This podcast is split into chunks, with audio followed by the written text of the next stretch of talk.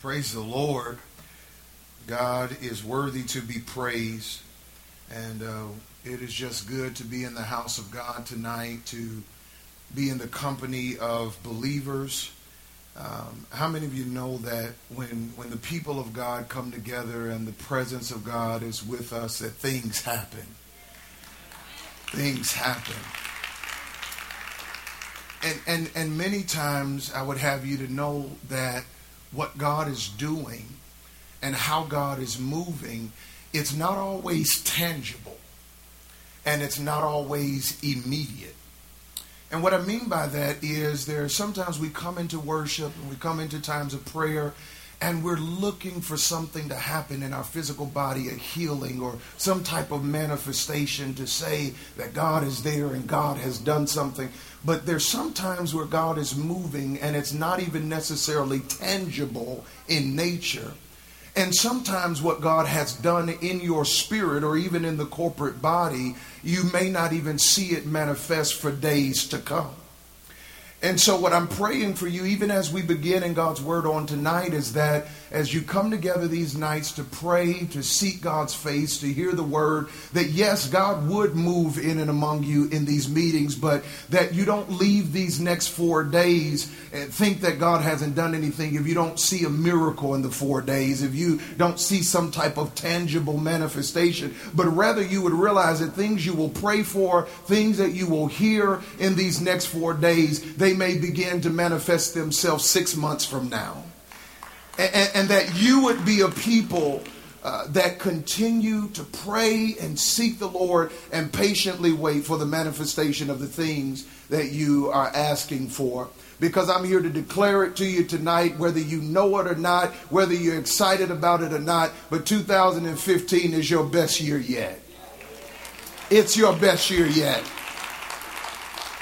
Now you got a choice on whether or not you sleep through your best year yet or whether you wake up and participate in it, but this is your best year yet. And I believe that God is going to do exceeding abundantly above whatever you could ask or think. Pastor John, I'm so grateful uh, for the invitation to come. I'm honored uh, to be here on tonight. And uh, furthermore, when I heard of the other uh, pastors who are coming behind me over the next few days, I feel like a grasshopper among giants. But I tell you, I am blessed and I'm honored. Uh, to be here with you on tonight and to share God's word. And I don't plan on doing anything other than what I love to do best, and that's just uh, proclaim the name of Jesus Christ. I'm not here to impress you tonight. And so whether you shake my hand or pat me on the back, I'm good already. I'm good.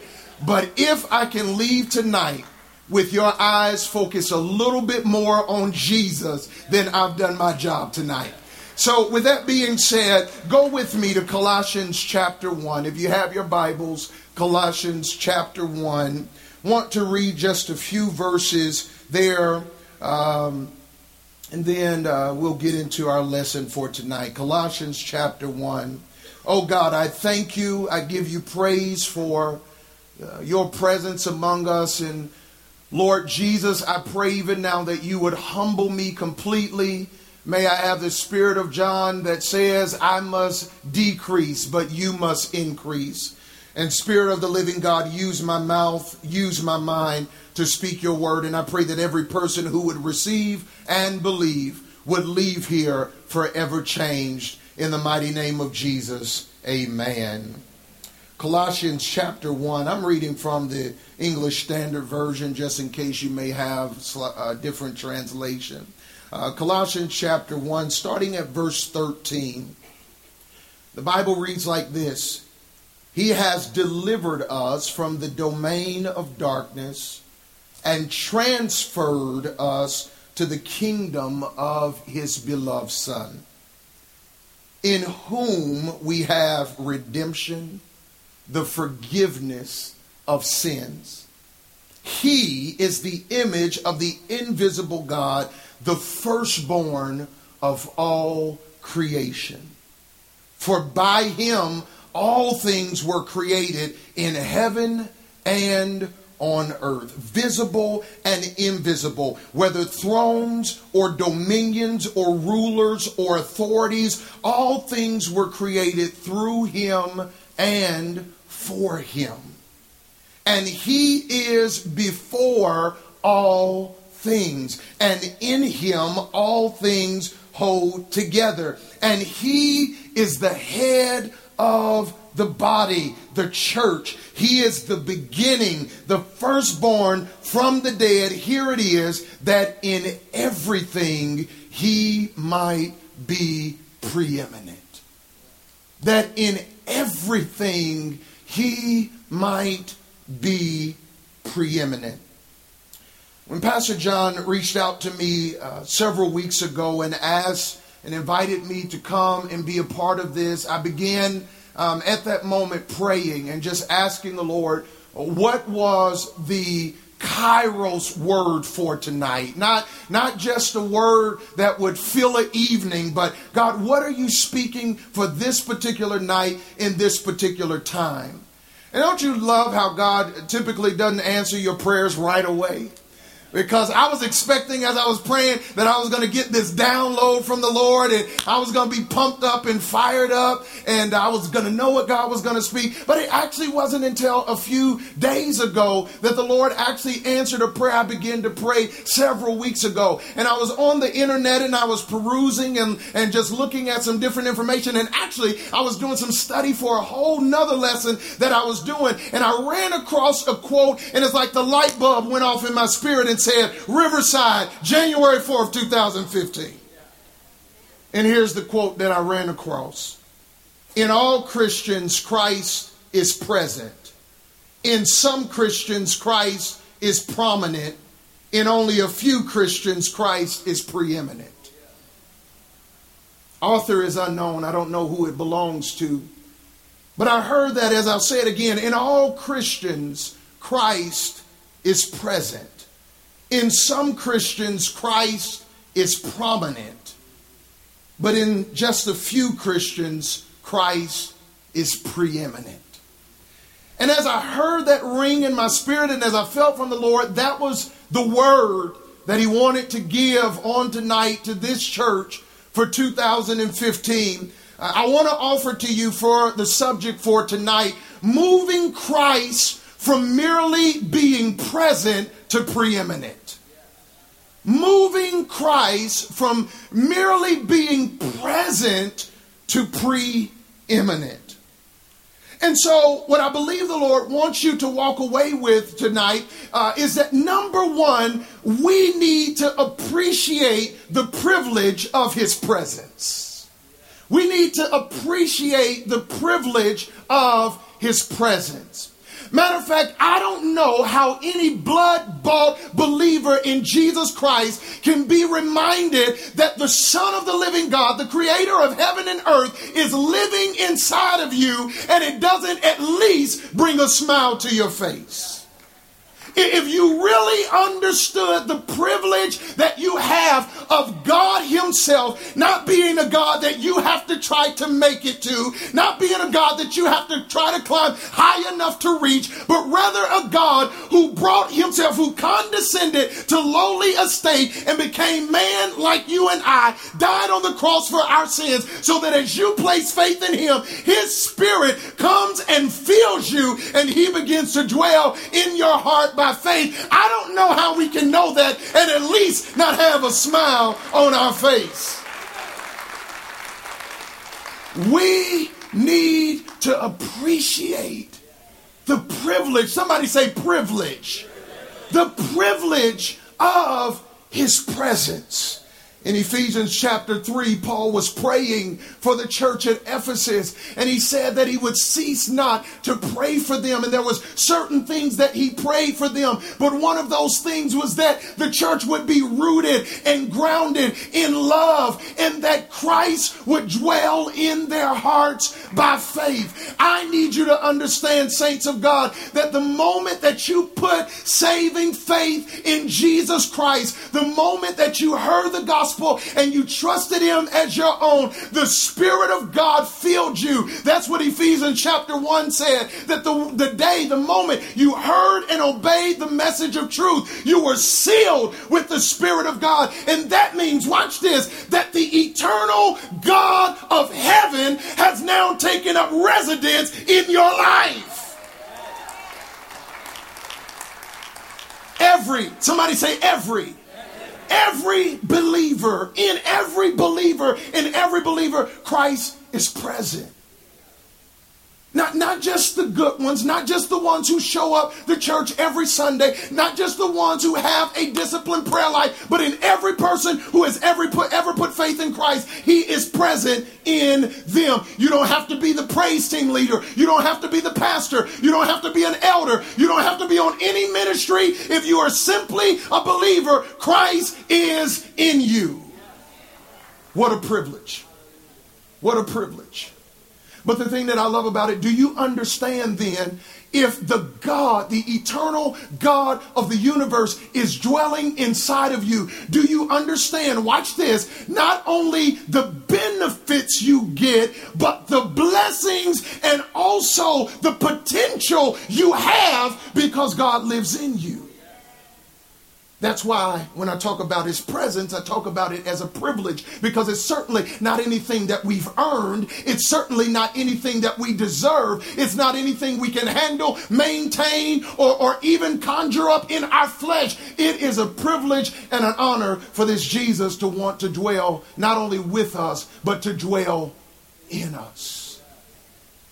In us. Think about this with his presence come so many blessings that I don't even have time tonight to tell you about. Paul began to try to tell the church about the blessings when he stated in Ephesians chapter 1. Uh, he says uh, that he was praying to the God and Father of our Lord and Savior Jesus Christ. That we would understand these spiritual blessings that we have in heavenly places in Christ Jesus. Let me just give you the list of some of them that he named. Uh, uh we've been sealed with the Holy Spirit. And he calls him the Holy Spirit of promise. We've been sealed with the Holy Spirit. Touch your neighbor and tell him, You got God's mark on you.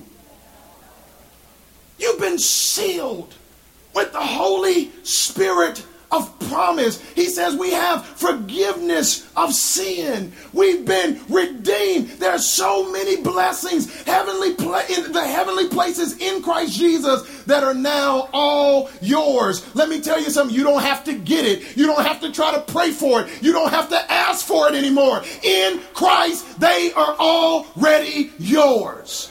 Oh, I, I can't get you to smile for nothing. I see I don't even need a shout. I just need a smile tonight because you need to understand the privilege you have of having the presence of God within you. This alone, this alone, just understanding that Christ lives in me, this alone should be should bring fundamental and dynamic transformation to my life. It should bring fundamental and dynamic transformation to my life. In that, if I understand that the very God of heaven is living inside of me, it at least changes three things. Somebody say three things. It at least changes three things. Number one, it changes your direction. Uh, uh, because when God, the one we just got done singing about, that we called him the way, Jesus says, I am the way, which means that when he comes to live in me, whatever way I used to be uh, on or whatever way I was headed in, that way gets changed. So his presence brings a fundamental change in direction. Uh, uh, let me just say this as a sidebar. This ain't one of the three, but this is a sidebar. That, that if it brings a change in direction, I think it also brings a change in association.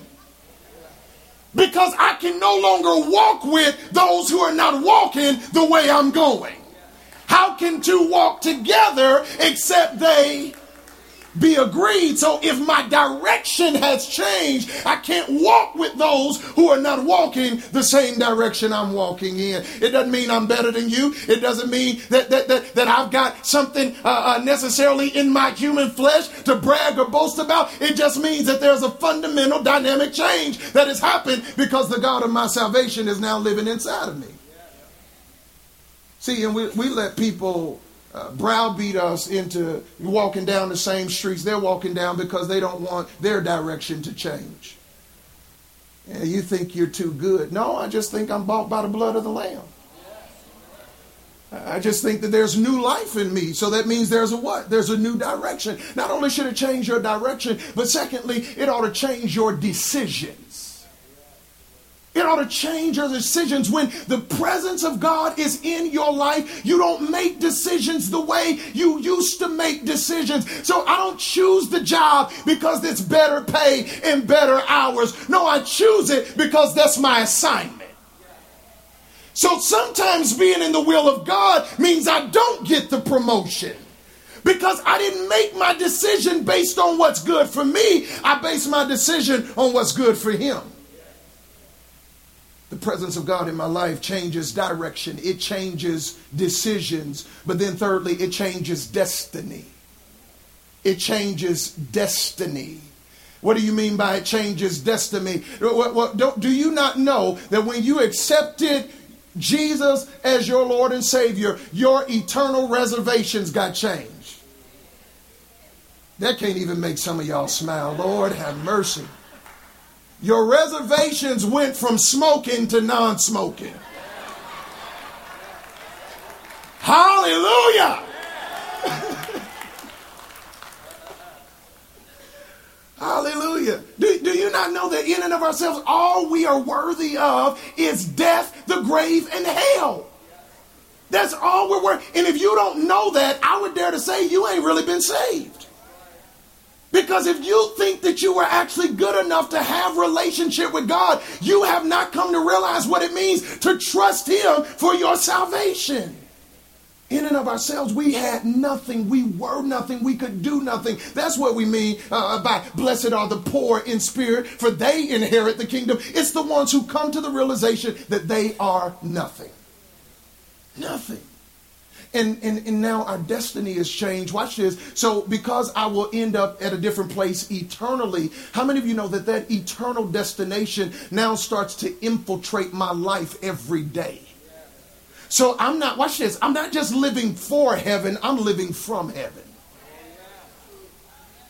Where you get, is that Bible? Yes, the Bible tells us we are now citizens of heaven. So I'm not living for heaven, I'm living from heaven because my eternal destiny has now interrupted this chronos of my life and now it affects my everyday walk with God and with other people. I'm talking about the privilege of His presence. Unfortunately, though, there are many Christians who settle for Jesus just merely being present in their life.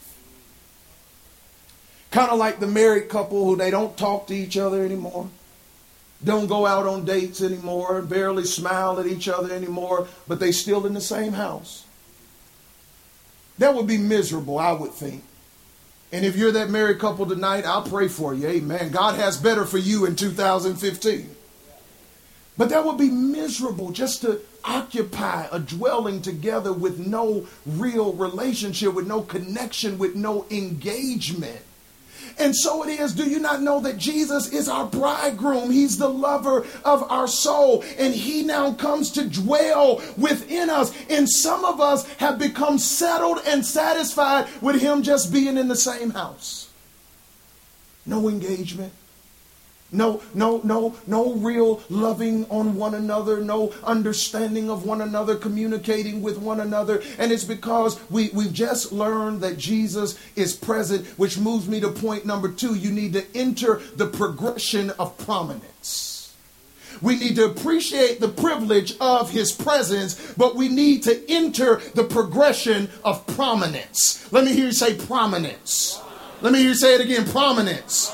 Prominent. What do I mean by that? The word prominent, the word prominent means to stand out so as to be seen easily.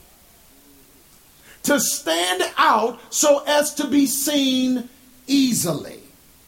Uh, prominent means that something is important, that it's well known, that it's a leading factor. See, the problem with the Christians, uh, uh, like I told you, every believer has the presence of Jesus in them. The problem is some Christians refuse to let Jesus have a leading role in their life. So he becomes the go to guy. He becomes the, the back burner plan B person that when my plans fail, then I run to Jesus. Uh, matter of fact, and I've shared this before for the people at City on the Hill. Oh, I know they get tired of hearing me say the same thing over and over again. So for those of you City on the Hill tonight, I'm asking your forgiveness already um, as I share this illustration yet once again. But but there's there's three really different three three types of people in terms of how, they view Jesus and how they operate with Jesus. And so I'm putting them into three categories. Uh, and, and, I got this because uh, some time ago I used to work as a patient transporter um, in the hospital, and we would transport people different kind of ways, and there was people with different levels of mobility. All right, so so there's the person with the crutch um, or the walker. All right? And the person with the crutch or the walker uh, is a person who is basically using their own strength. Uh, the, the crutch is just kind of there to support them. Okay? The walker is there in case they have a weak moment, so to speak, or they need something to hold them up. But they're literally moving in their own strength. You don't really have to do much with that person, but just kind of walk with them and keep them company when, when we used to transport those people. But then there's a second group of people who are the wheelchair people. And the wheelchair people were basically people who could make the transitions on their own, but they couldn't handle the long haul. Some of y'all see where I'm going with this already. Huh? Yeah, yeah, they were the ones you got to the room. They could get out of the bed. They could transition from the bed to the wheelchair. They could get out of the wheelchair onto the x ray table. They had no problem with transitions. They just didn't have enough breath, enough energy, or something to make the walk down the hallway in the elevator to the lower floor. They couldn't do the long haul stuff. And then there's the third group of people who I call the gurney people. And these are people who had no strength in and of themselves, really. Matter of fact, when you went to the room to pick them up, you had to call a couple other escorts or nurses because you had to get around them and lift them together and slide them from the bed over to the gurney. And this is a person, although they would try to tell you what to do, they couldn't tell, they couldn't do it themselves. They may tell you how to push them and tell you how fast or how slow to go, but the reality of it is they were completely resting on the ability of someone else. Now, as you hear those examples, the question has to become how prominent is Jesus in your life? As we talk about the progression of prominence, how prominent is Jesus in your life? Is Jesus just the crutch? That you basically live life in your own strength. You do finances in your own strength. You do parenting in your own strength. You do your job in your own strength. He's just there when you have weak moments. Are you the wheelchair person? That you make all of the big decisions and then expect him to carry you in the decision you've made. I'll choose where I work. I'll choose where I live. I'll choose who I marry. God, you just bless it. Or are you the gurney person? That realizes you have absolutely no real strength in and of yourself. And so therefore you fall on the gurney of Proverbs 3 and 5 that says, trust in the Lord with all of your heart and lean not to your own understanding. In all of your ways, acknowledge him and he will.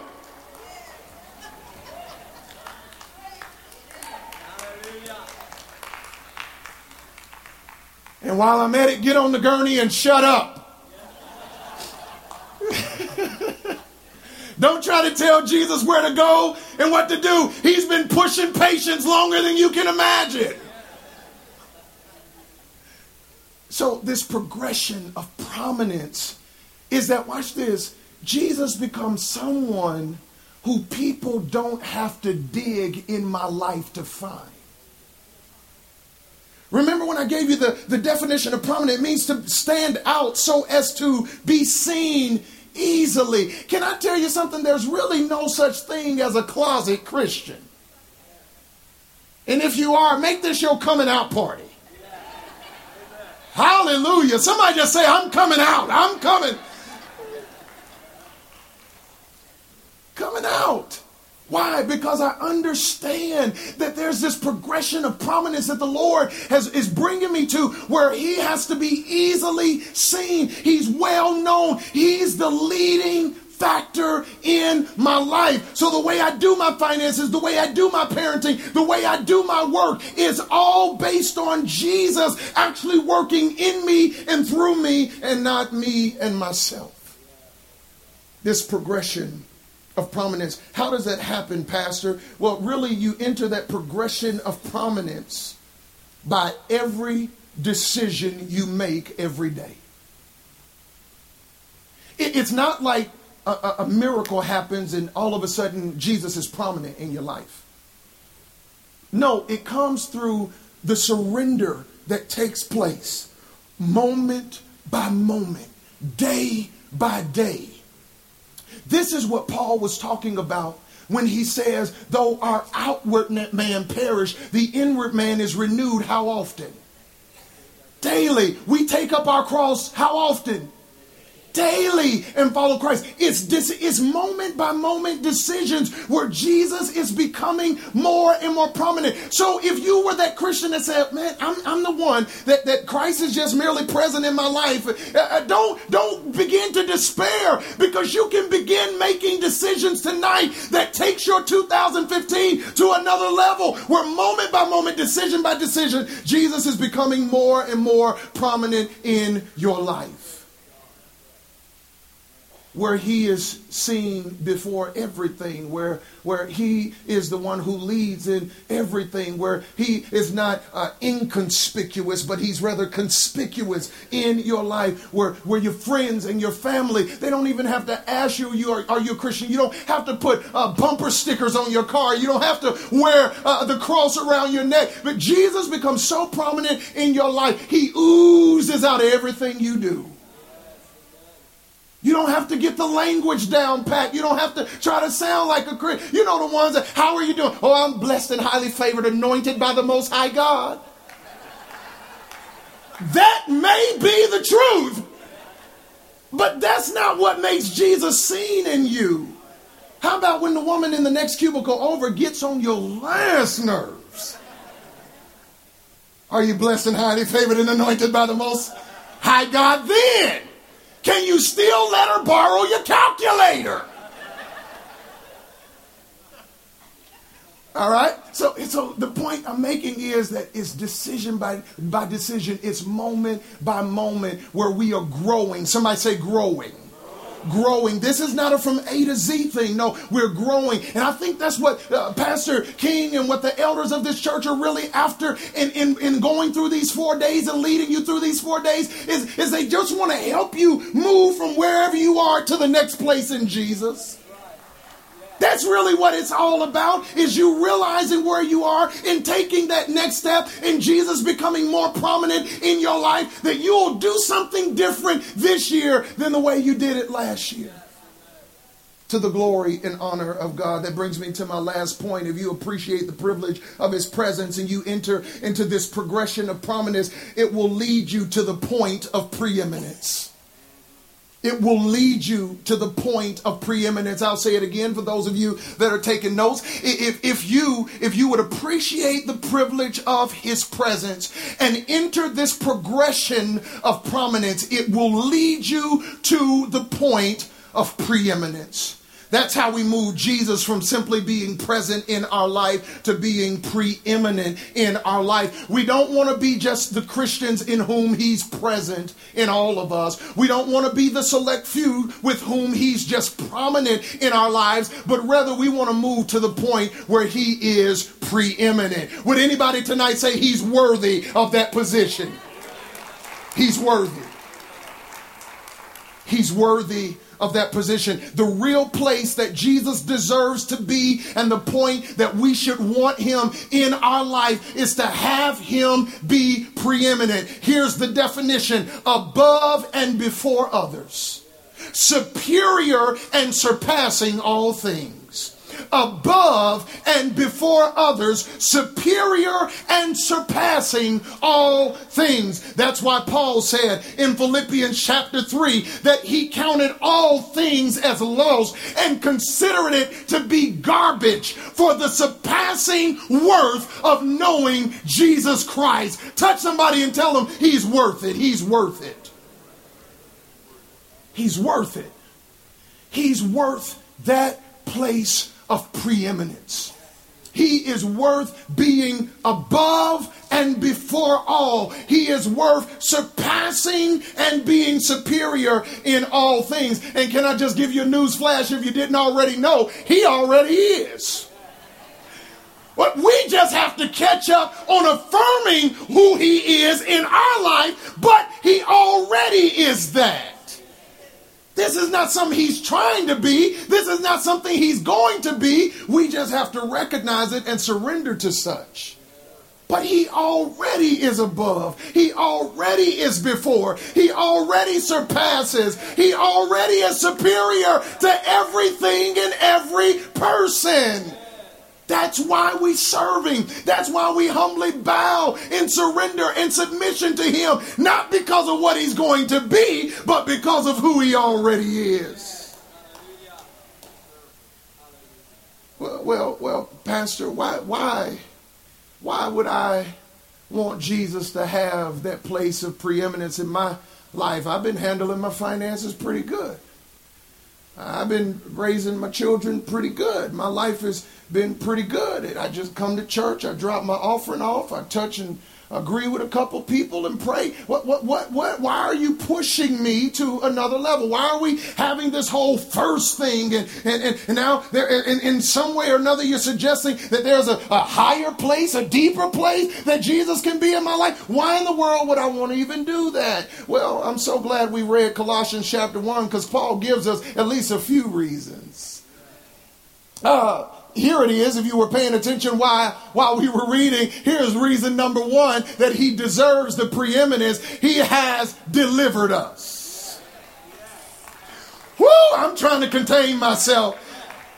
But he has delivered us.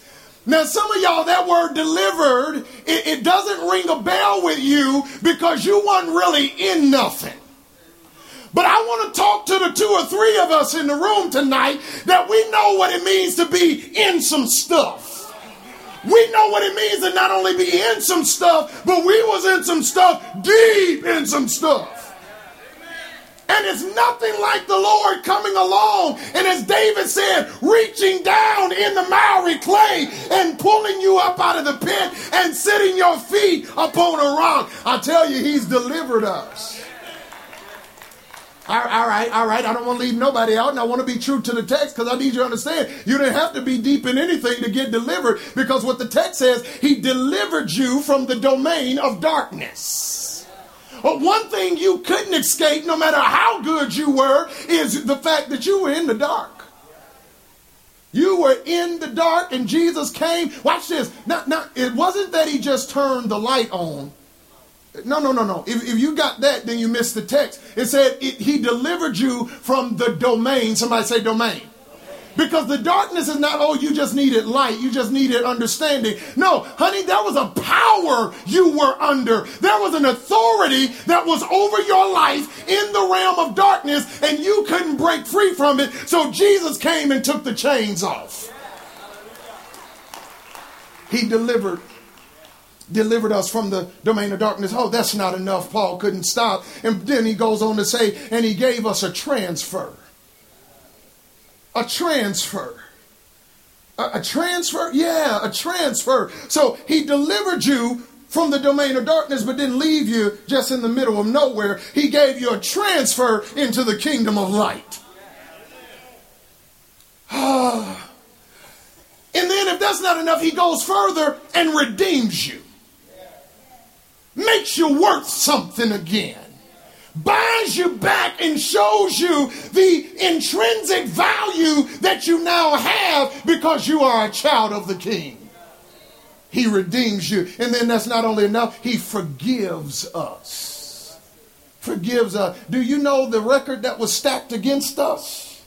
Do you know the sins that you had committed and what you needed was pardon from God? And it's through Jesus that He came and offered forgiveness. If that's not enough, I'm just trying to tell you why He deserves to be preeminent. Uh, he, Paul goes on to say, He's the very image of God. He's the very image of God. You want to see what God looks like? Look at Jesus.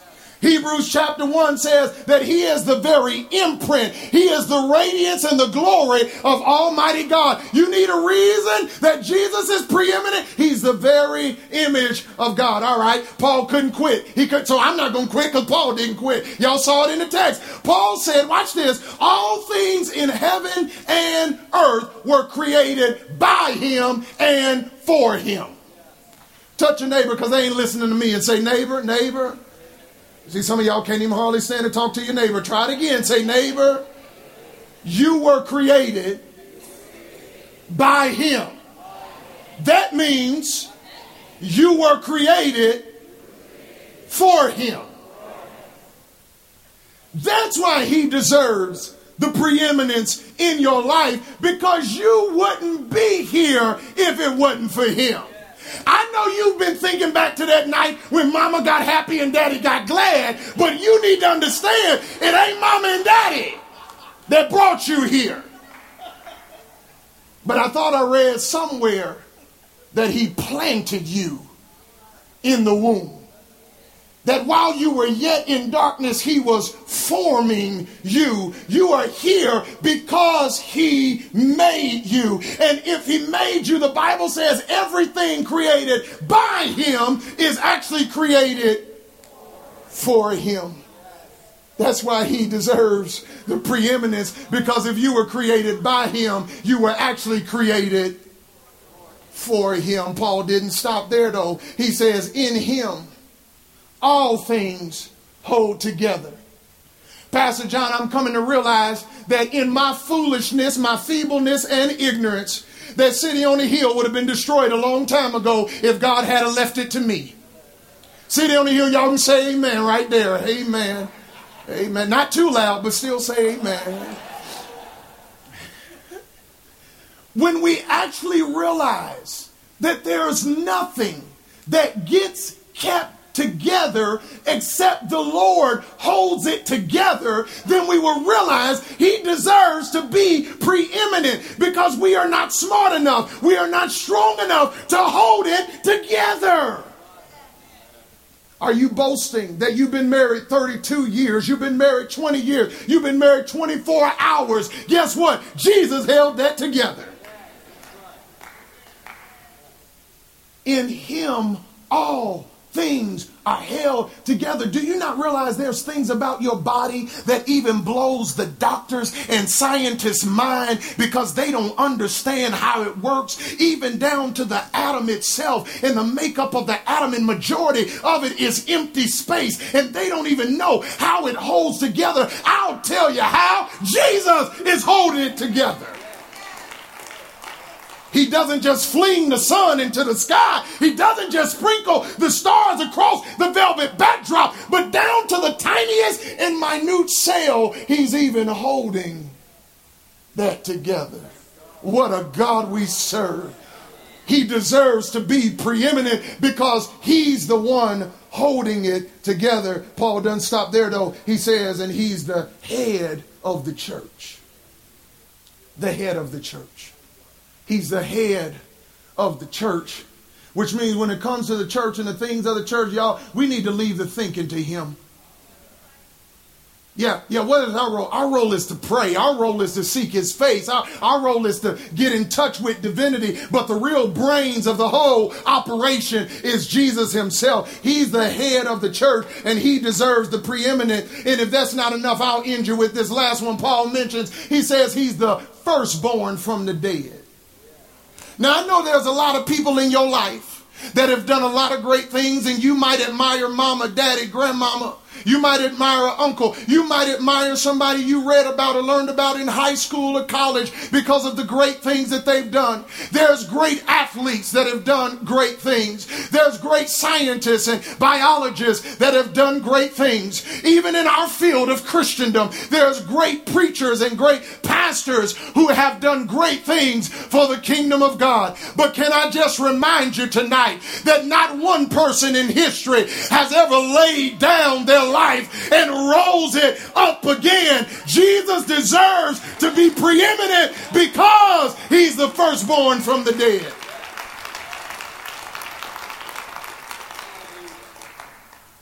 He deserves preeminence in our life. All right, Pastor, all right, you've convinced me now. You've convinced me that he deserves to be preeminent. So, so what does that look like for my life in 2015 if he's going to be preeminent?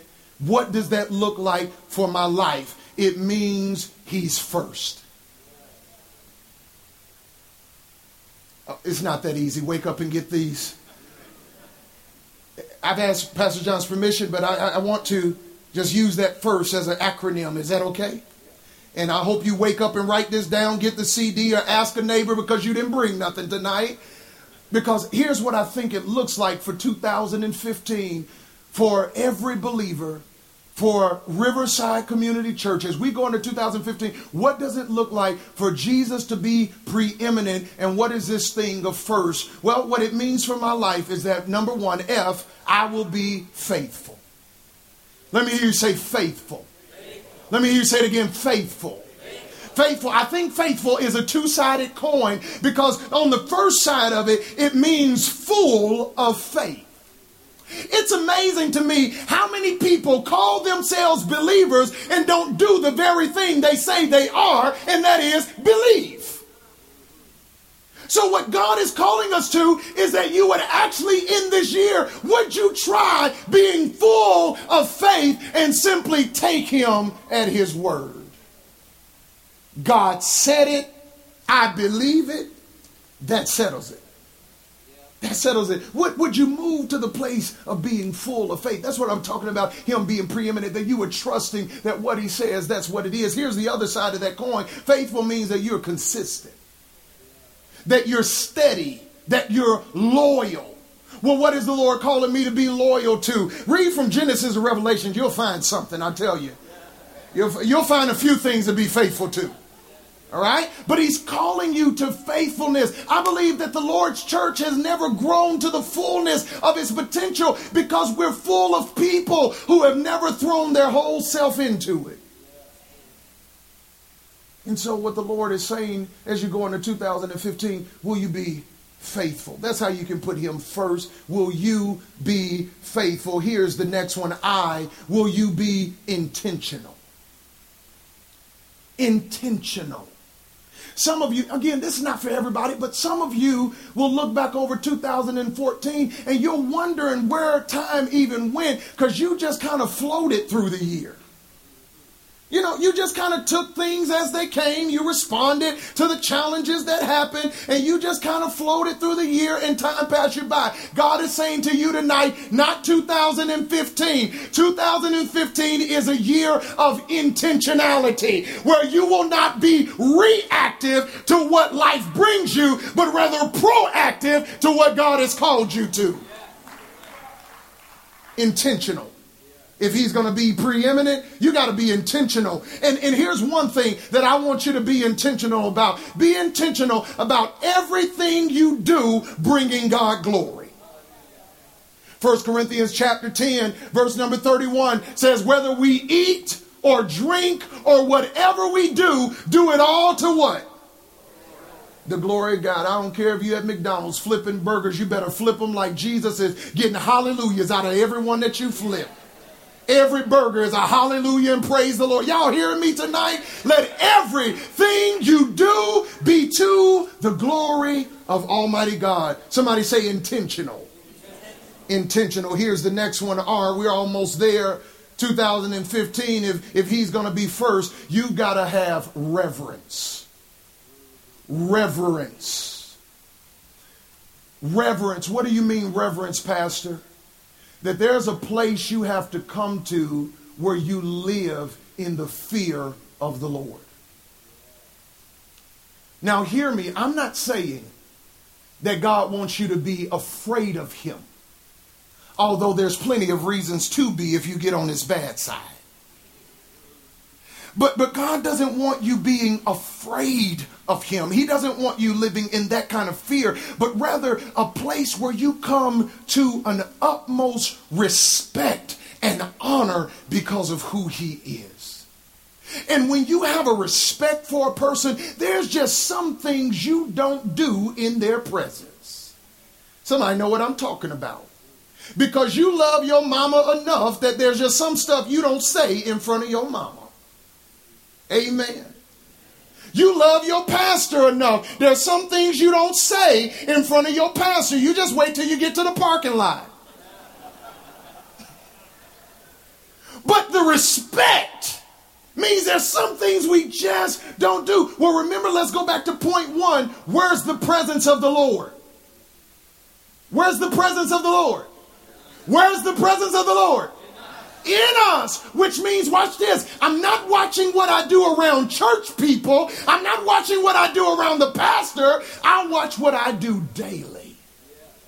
Moment by moment, I'm living in the respect of the Lord because I know He's always with me. He's always watching me. I'm always representing Him. And so I live in the fear of the Lord, understanding that He is holy.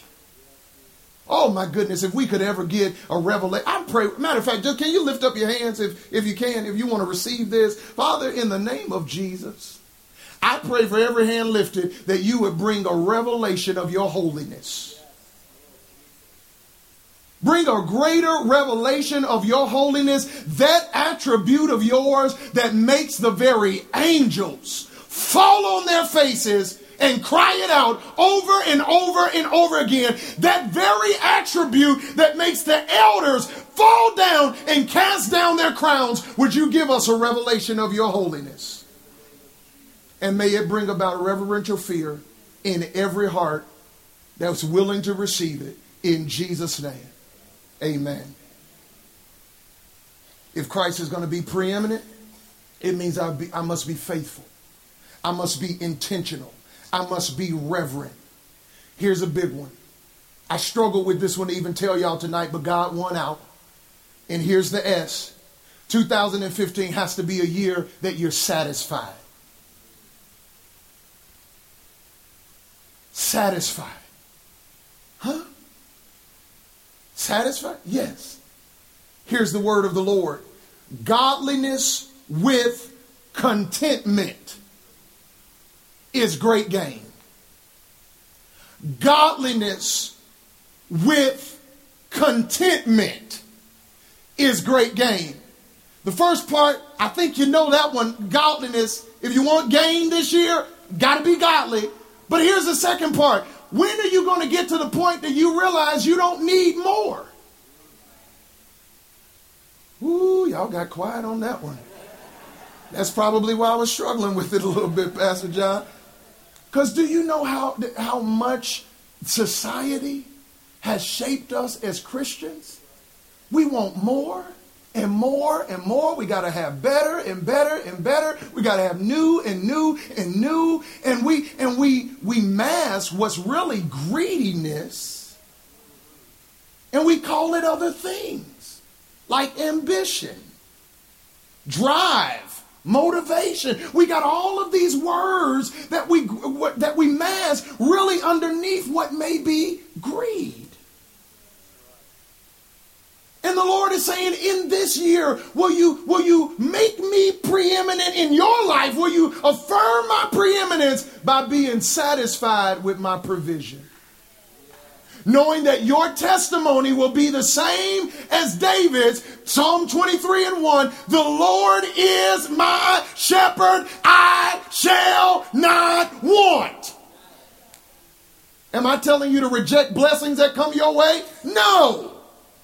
Am I telling you that you have to turn down the doors that God is opening? No. But the key word is the doors He's opening. Not the ones you're trying to open yourself, not the stuff you're trying to get for yourself. Let Him open it, let Him do it, let Him bring it, and you become satisfied with His provision. Now, I'm not a prophet, but I feel a word from the Lord. You weigh it out in the spirit, hold fast to that which is good, because I think what I just said is a is a is a this is a hard word because for some of you this is what it means. 2015 is going to be a year of downsizing for you.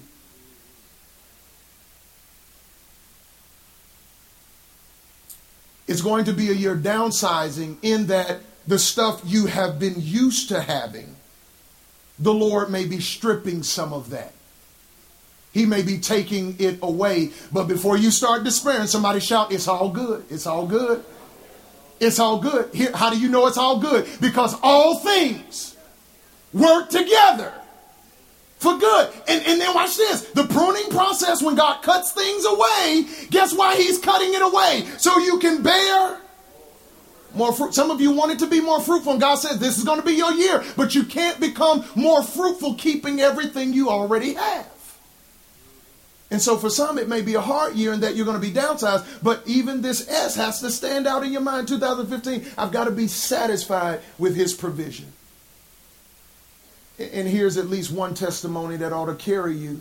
David said, I once was young, and now I'm old, but I've never seen the righteous forsaken or his seed begging bread. Touch a neighbor and tell him, neighbor, He's almost done, so you can smile now.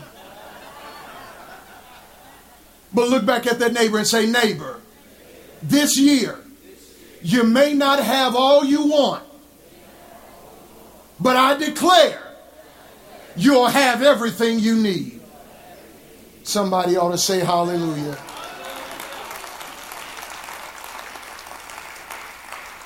Moving Christ from present to preeminent means I've got to be faithful. I've got to be intentional. I've got to be reverent. I've got to be satisfied. And last but not least, the T, thankful. Thankful. Isn't it interesting that we encourage people to pray? We encourage people to ask the Lord for the things that they need. But Paul understood that prayer requires more ingredients than just supplication. And that's why he says in Philippians chapter 4 to be careful or to be anxious for nothing, but in everything through prayer, supplication, here it is, with thanksgiving, let your requests be made known unto God. I'm challenging you as you go into this year. Don't ask God for nothing until you thank Him for what He's already done.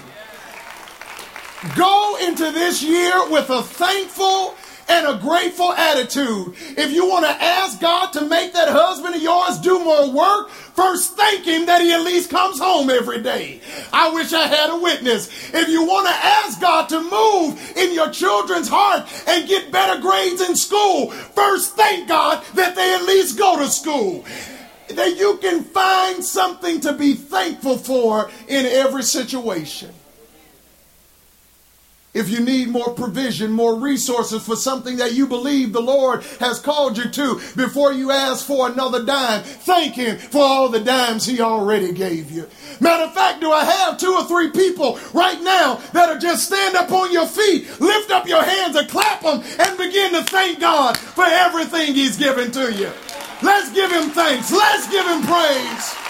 Hallelujah. Thank you, Jesus. Thank you, Jesus. Thank you, Jesus. For every good and perfect gift, I thank you. Hallelujah. Thank you, thank you, thank you. Thank you, Lord. Thank you, Jesus. He's been good. He's been good. He's been good. He's been good. He's been good. Hallelujah. Thank you, Jesus.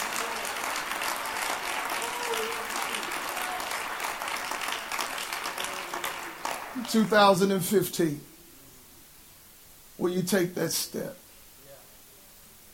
Will, will you move Christ from being simply present in your life to being preeminent in your life? That there's no shadow of a doubt who's in charge. That there's no shadow of a doubt who's making the decisions. That there's no shadow of a doubt who is at the helm of the ship. There's no shadow of a doubt where your praise, where your adoration, where your attention is focused. Will you move him from simply being present in your life to being preeminent in your life? He's worthy. He deserves it. He already is it. And we need to affirm him as such in our lives. If you want to take that step, if you want to move forward in that, and, I'm not saying that you're not already in that stage of Christ being prominent. I'm not saying that, that you're not there, that you're not mature, but I'm just saying going to another level, whatever that looks like. If that's you tonight, would you just lift up your hand? If that's you, I want to pray for you. Father, in the name of Jesus, I thank you and I praise you for your word tonight. Father, I realize that I am an unfit vessel and there are so many flaws that people can find in me and they can go home and pick apart my presentation and it'll keep them busy until next Sunday.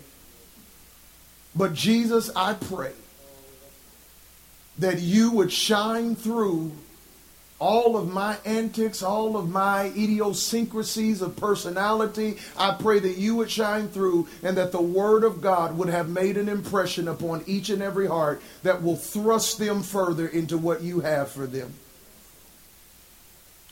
Jesus, I pray for every hand lifted right now that you would move into a place of prominence and preeminence in that life.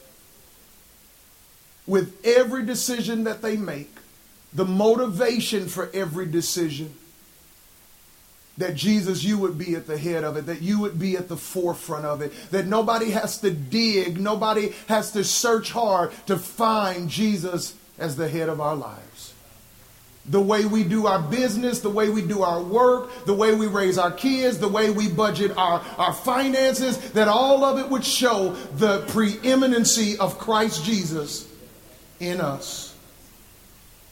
Have your way, have your way, have your way. I pray for greater. I pray for deeper. I pray for higher. I pray for further relationship and participation with you in this year to come. We give you praise now and we thank you. In the mighty name of Jesus Christ. All of God's people said, Amen. Amen. God bless you. Thank you.